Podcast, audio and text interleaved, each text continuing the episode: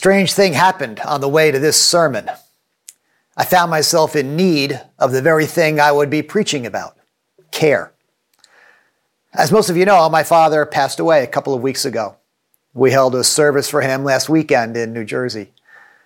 And so for the past couple of weeks, I have found myself on the receiving end of care, which has been kind of an unusual experience for me because I'm usually the one offering care to people. But it's turned out to be a remarkably helpful and enlightening experience. And I'll share a bit more about that as we make our way through the message today. Today we come to the final message of our winter series in which we've been exploring the risks and the rewards of a with others life. And our premise has been that you can't be a disciple of Jesus or make a disciple of Jesus alone. Discipleship and disciple making are relational endeavors. So each week we've been focusing on the one another teachings of the New Testament. Love one another. Empathize with one another, speak to one another, show hospitality to one another, forgive one another, and put one another first. Well, we set the preaching calendar months ago, and I remember at the time thinking that caring for one another seemed like a strange way to end the series, like maybe we should end with something more grand or profound.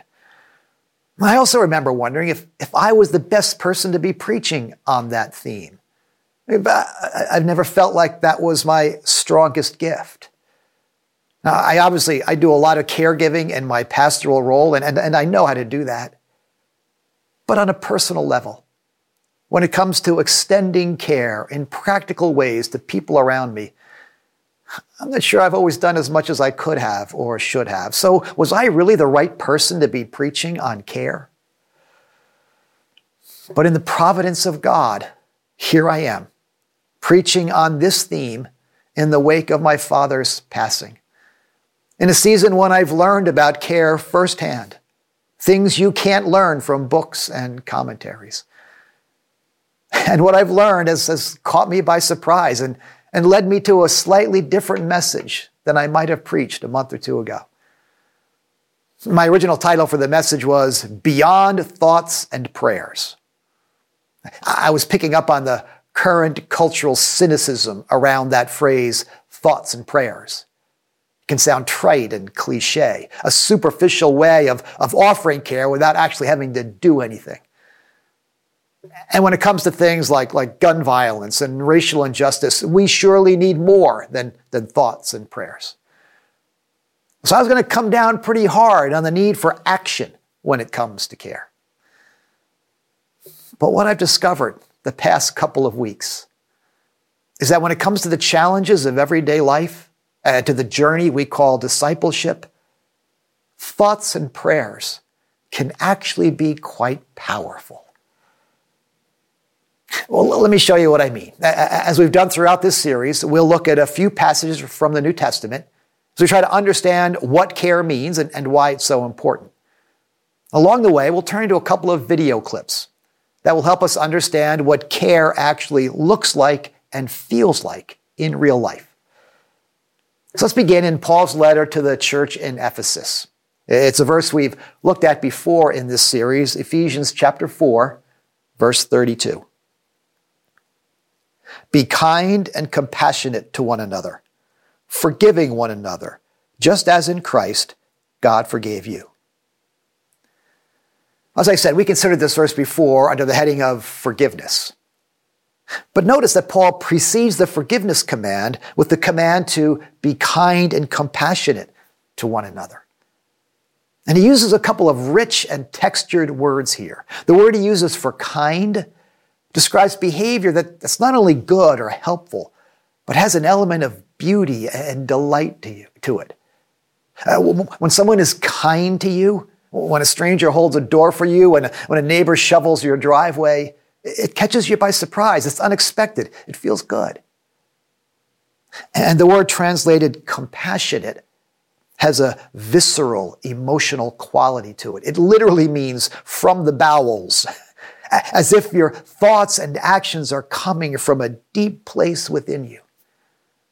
So taken together, the word suggests that Christian caring has a beauty and genuineness about it that's uncommon and powerful. It comes from a deep place, and it touches us in a deep way. I experienced that this past weekend when one of my teammates on staff and their spouse showed up at the funeral, making a 5-hour drive each way just to be with us for a couple of hours. And when I apologized for not having much time to spend with them, they said, "Don't worry about us. Just tend to your family. We're just here to watch and listen." It was a kind and compassionate thing to do. I think it's safe to say that kind of caring is especially uncommon today. We talked a couple weeks ago about the empathy deficit in our culture. With so much bad news in the media, so much hostility on social media, not to mention a sickening virus lurking in the air, the world suddenly feels more dangerous and unpredictable. People have become protective, insular, even apathetic to the needs and problems of others, as if we're afraid to stick our necks out, to risk getting hurt or looking foolish or getting sucked into someone else's problems. In contrast to this relational apathy and resistance, Paul calls us to move toward people and their problems, to feel their pain and hurt deeply, to care about what they're going through, and to think about how we might help, and to do it in ways that catch them by surprise. Well, let's jump to another verse that brings out another dimension of Christian caring. 1 Corinthians chapter 12, verse 25. But God has put the body together so that there should be no division in the body, but that its parts should have equal concern for one another. If one part suffers, every part suffers with it. If one part is honored, every part rejoices. This is part of a much longer section on the church as the body of Christ, with eyes and ears and hands and feet all playing a part, each one needing the other to function properly. And because of that interdependence, each part has equal concern for the other parts. We know how that works. When you stub your toe on the coffee table, your whole body feels the pain. And when one of us suffers loss, or sickness, or a heartache, we all feel it. Have you taken a close look at our graphic for this series? Once again, our designer, Katie, has done a beautiful job capturing the richness of the one another concept. The different colors and layers remind us that life is uneven and always changing. We never know what we're going to encounter as we make our way across the landscape of life. And did you notice the two climbers in the corner, roped together as they make their way across that landscape? The rope means that what happens to one of them will affect the other one, that if one gets into trouble, the other will be there to help.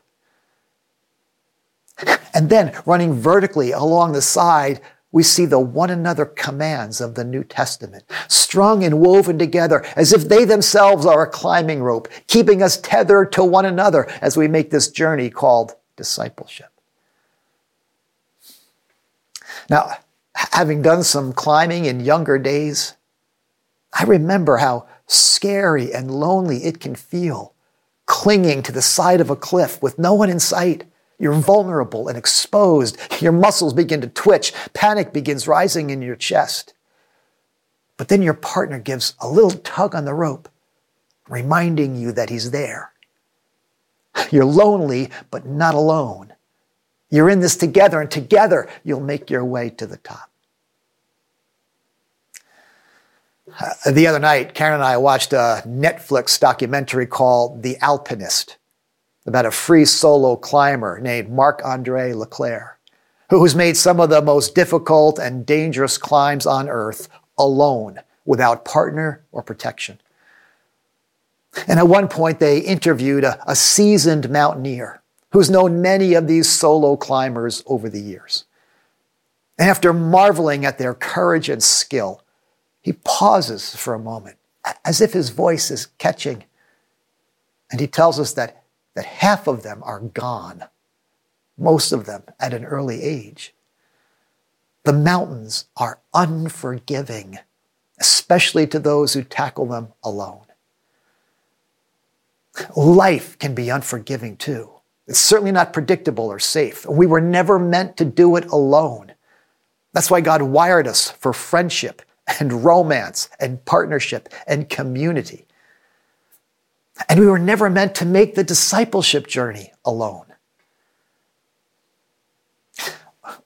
Like that seasoned mountaineer, I've been at this disciple-making thing a long time. And I worry as I see many believers today thinking they can follow Jesus on their own, off rope, so to speak, without the church, as if they don't need the body and can do it on their own. And they probably can for a while, until they find themselves alone on the side of a cliff called grief or failure or sickness or doubt. We need each other, Paul says, to be connected to one another like the parts of a body, to be tethered to one another like a team of climbers. And I've been reminded of that these past couple of weeks by the pile of cards I've received, expressions of sympathy and care, mostly from members of the Grace Chapel family. A few of them have shared bits of their own stories or words of encouragement, but most of them have simply signed their names and let us know their thoughts and prayers were with us. And it's been surprisingly meaningful. After the funeral on Saturday, I woke up Sunday morning feeling sad and exhausted. Most of you know that feeling, that emptiness that comes when it's all over. After breakfast, I laid down on the couch and began opening cards that had come in the mail, one by one. Karen and I were amazed at how comforting it was to read the sentiments in those cards and to read your names written with care.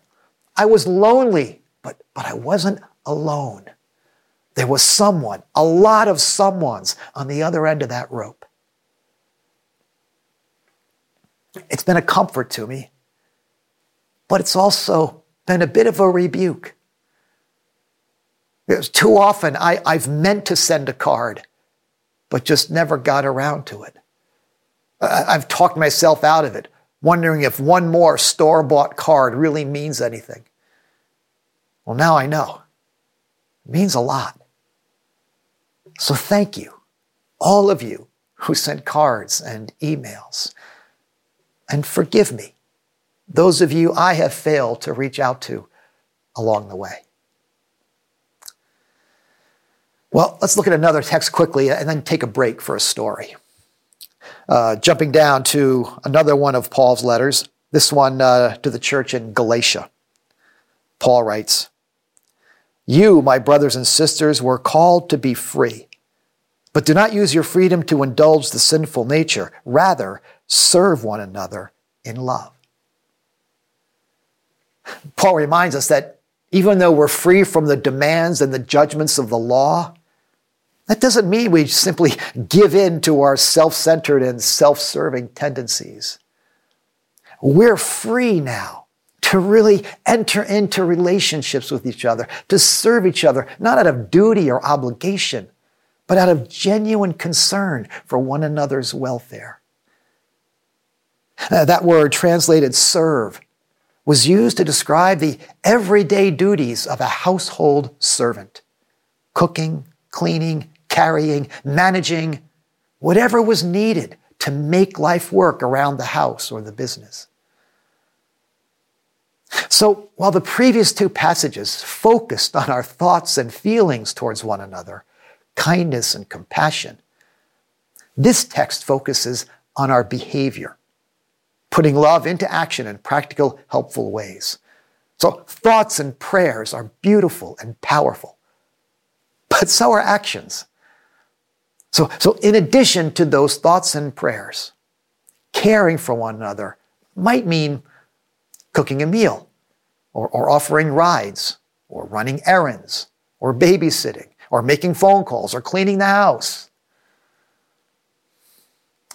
I heard recently about a couple at Grace who experienced care in some of the ways we've been describing today. So I invited them to come in and share a little bit of their story.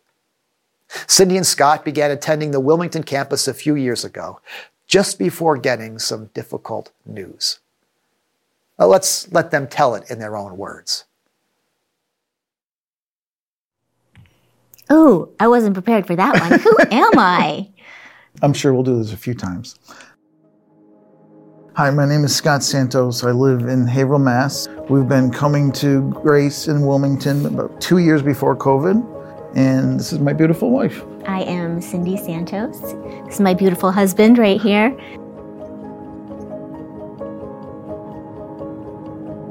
February of 2021, I was diagnosed with colon cancer. I went in for a routine exam, and they told me that they were absolutely sure that I had cancer. I was absolutely shocked. The first few weeks were the worst part, I think, of the whole journey, because I didn't know what the journey would look like, and I was just terrified, really, really terrified. I had just started a new Bible study. I just didn't feel like I could continue. One of the ladies, Marie, who kind of heads up women's Bible studies, called me and said, "We missed you, are you okay?" And I told her what was going on. She said immediately, "What can we do?" And I said, "Oh, we don't need anything but prayers." Well, we just need a lot of prayers. She said, "Do you need meals? Do you need rides? What can we do for you?" And we said, "We're good." Yeah, we did. We're good. We got this. Part of her treatment was going to Dana in Boston, 6 weeks, 5 days a week, Monday through Friday. These women just said, "No, Scott, you're not going to drive her in every day." And we didn't realize how much we needed that. We didn't even know what to ask for when someone said, "Do you need anything?" So they just knew. They just went ahead and did it. They made a food train for us. They delivered meals 3 days a week. I had women coming from Everett, from the South Shore, coming up, picking me up, driving me into Boston, waiting for me because it was COVID, they couldn't come in. This was every single day that these women were doing this for me, and I couldn't believe it. I was just blown away. I met someone in the group, in the Encourage group, and she would call me every single day before radiation, and we would recite the 23rd Psalm together over the phone. And she never missed a day, ever. It was such a wonderful reminder to just say the 23rd Psalm every single day before getting into that machine. Just changed the way that my mind was thinking, and I think it kind of prepared my body to accept what was, the treatment that I was receiving. I really felt that from the beginning that God wasn't done with me yet. And I knew that there was something that I still needed to do.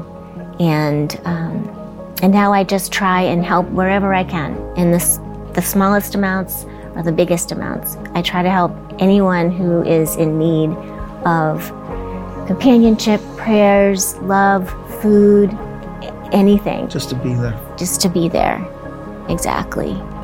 And one of the things that we want to do after this is, how do we give back? In my case, a friend of mine that I work with, her mother was just starting to go to Dana Farber. And again, this was during COVID. And I said, "Hey, okay, so you're going in," and I said, "I'm so sorry." And I told her her mom would be in our prayers, but I said, "Do you know where to park? And do you know where to get food?" And when you first go, you don't. And all those little things make a huge difference. And her mother just recently passed away, and I was at the funeral on Friday, and she pulled me aside and said, "I could not have done it without your help." The prognosis is good. I'm in remission now, and at 5 years, they'll let me know that I'm cured. But the prognosis is good. I think for me, I'm It's a new feeling of love that I've never experienced before, and I want more. You know, I want more. I want to learn more. I want to do more. I want to give more. I want to be more.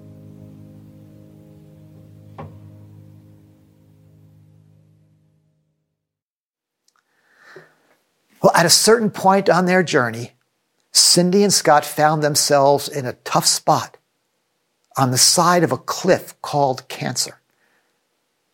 And at first, like so many of us, they were tempted to go it alone, to turn inward and figure it out on their own. But then, like the tug of a climbing rope, a simple phone call reminded them that they were connected to other believers, that they were fellow climbers who wanted to help, who had time and skill and strength to see them through the crisis. And not just to see them through, but to help them conquer it, so that in the end, they emerged from the experience stronger in their faith, more deeply connected to the body, more eager than ever to come alongside others who need care. You see, when we care for one another in thought, word, and deed, we invite the power and presence of Christ into our lives and community. When we care for one another, in thought, word, and deed, all three of those matter, we invite the power and presence of Christ into our lives and into our community. Because you see, it's not just Cindy and Scott's story. It's the story of everyone who clipped in with them on that journey and offered care in one way or another. Every one of them is further along on their discipleship journey because they went through that experience together. They weren't just caregiving. They were disciple-making. If you or someone you know should be in need of care right now, or if you're feeling inspired by this message to offer care to others, let me just remind you of the many ways that you can give and receive care here at Grace. Cindy already mentioned Encourage, which is a weekly support group for people experiencing cancer. Grief Share offers support to those experiencing loss. Stephen Ministers offer spiritual companionship in a difficult season of life. The nursing home ministry and the homebound ministry offer visits and phone calls to those who might be alone or hurting. The food bank provides groceries and household items in a time of need. The benevolence fund offers financial assistance in a time of crisis. Pastor Sonny oversees all of these ministries, and she'd be happy to hear from you, whether you want to receive care or offer care. So these are some of the formal ways of giving and receiving care at Grace. But what we're learning from the scripture here today is that caring for one another isn't a program or a department. It's a way of life for disciples and disciple makers of Jesus. And I'm happy to say that caregiving is beginning to feel like a way of life for us here at Grace. One of the blessings to come out of the pandemic, I think, has been a greater awareness of and attentiveness to the people around us. I was talking with one of our security people last week. He's been around Grace for a couple of years and has spent time on all or most of our campuses, I'm sure. And as we talked about the congregation, he said to me, "Everybody around here really cares. You can see it." That was nice to hear. Well, before we finish, there's one more way to care that we haven't talked about yet, but it's both powerful and foundational. You can probably guess what it is, but let's turn to one more text, this one from the Apostle James. We're looking at chapter 5. "Therefore, confess your sins to each other and pray for each other that you may be healed. The prayer of a righteous person is powerful and effective." Now, don't worry. I'm not going to ask you to turn and confess your sins to each other. I mean, that's a powerful thing, too, but Now, that's a subject for another sermon. What I am going to challenge you to do is to pray for one another. Keeping in mind that the healing James is talking about here isn't just physical healing. It's relational and emotional and spiritual wholeness. One of the most powerful ways to care for another person is to pray for them. Not just think about them or send them a card or cook them a meal, as helpful as those things might be, but to lift them by name before the throne of God and invite God's healing, helping presence into their lives. And when you're hurting or struggling, being prayed for doesn't just feel good. It actually unleashes the power of God into that pain or struggle. It might make it go away or be easier to bear, or it might make you stronger, draw you closer to Christ, enable you to bless others in and through your struggle. After the past couple of weeks, I know this to be true. Two Sunday mornings ago, I took a few minutes in the service in Lexington to briefly share with the congregation about my father's passing.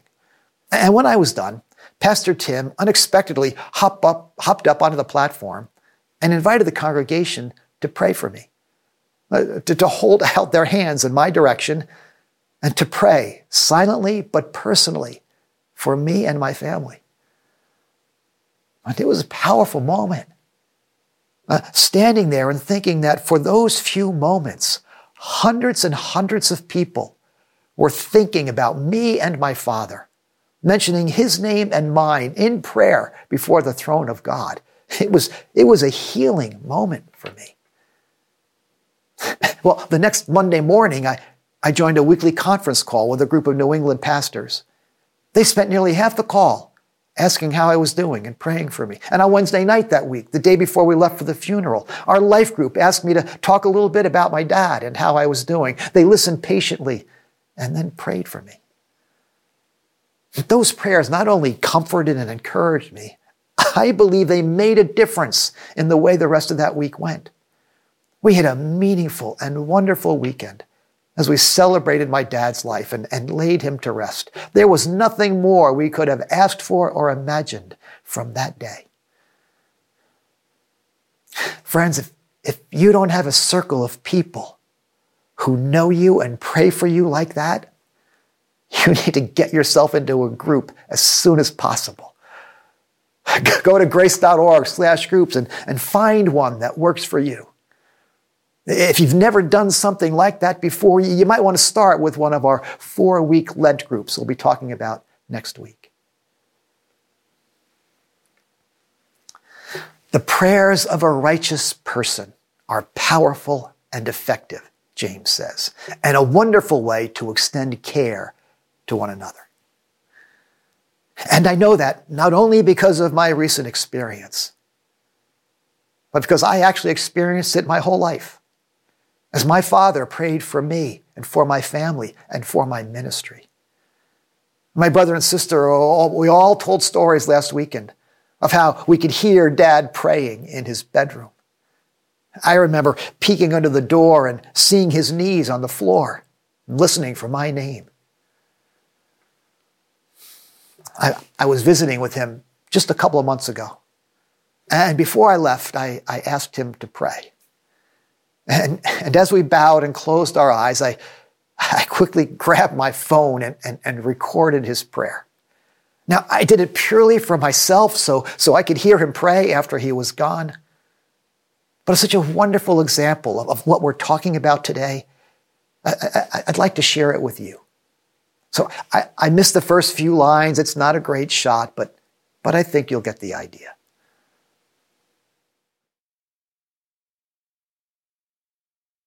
But hear our prayers, O God, from the depths of our hearts and mind and soul. Give us your leading, your wisdom in our acts today and tomorrow and the days to come, especially in a world that changes day by day. But we know, Father, that's in their plan and in your knowledge that these things will come to pass. Strengthen us, though, and and the Church of Jesus Christ. Awaken the church to the opportunities that are there. Invigorate them somehow, Father, to move out into every aspect to reveal the love of Christ. Amen. In our own hearts, may that be true, not caught up in the movement of the day. Mm-hmm. So, Lord, we ask your peace. We ask your presence in my life, in Ryan's, in the ministry, Grace Chapel, and also, Father, for Barbara, that you would give her the peace. We thank you for some adjustments she has made, but we ask your presence to give her comfort. We don't know how to deal with that, but your presence might be with her in a special way. Mm-hmm. And Father, I do ask that strength might come. I might be open to things. Medicine's my work. Mm-hmm. Wisdom might come from doctors that I will be available for her. Mm-hmm. Thank you, Lord, for your blessings and mercies and care and provision over all these years and the abundance you have given. Mm-hmm. Throughout the years, oh God, as I reflect back on the faithfulness and your providential working so often. Mm-hmm. So bless Brian and Karen and all the children. Yes. Overshadow them, O God, with your grace and mercy as they grow. Choices that have to be made, we ask your presence. With thanksgiving for the family we do have that you have given to us, in Jesus' name. When Dad prayed for you, you didn't just feel prayed for, you felt cared for. And I know he prayed similar prayers for my brother and sister, for their families and their careers. I know he prayed that way for his friends, for churches he belonged to and organizations he believed in, for the poor and the marginalized, and for missionaries all over the world. And those prayers were powerful and effective. That was on display last weekend as family and friends paid tribute to a humble man whose life had remarkable impact. Heaven only knows how many disciples were made as a result of those prayers and that care. So it turns out that thoughts and prayers are actually powerful ways of caring for each other, especially when they are accompanied by actions. Because when we care for one another in thought, word, and deed, we invite the power and presence of Christ into our lives and our community. So let's take a few minutes to do that right now as we close out this message. I'd like to lead us in a guided prayer for the people God might be putting on your heart today. As we bow in prayer, I'll call out a few prayer prompts and then allow you a few moments to bring a few people before the Lord in prayer by name. I'll even encourage you to pray out loud. Whether you're watching alone or with a few people, let's just fill these next few minutes and whatever room you're in right now with caring prayer for one another and the world. Let's pray. Thank you, Lord, for being a God who cares and who welcomes our prayers on behalf of those we care about. So hear our prayers, Lord, for people we know who are struggling with health issues.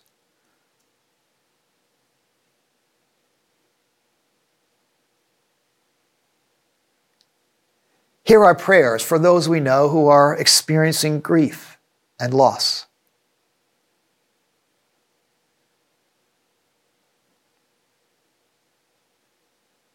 Hear our prayers for those we know who are facing financial difficulties.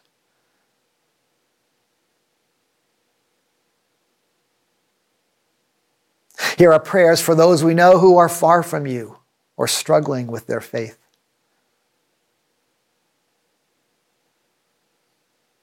Hear our prayers for those who are dealing with mental or emotional distress.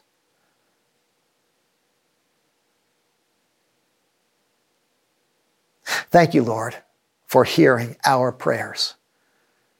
and for all the opportunities we have to care for one another and to be cared for. Continue, Lord, to teach us and guide us on this journey of discipleship. Give us the courage to embrace the risks and rewards of a with others life. For your glory, for our joy, and for the good of the world around us. Amen.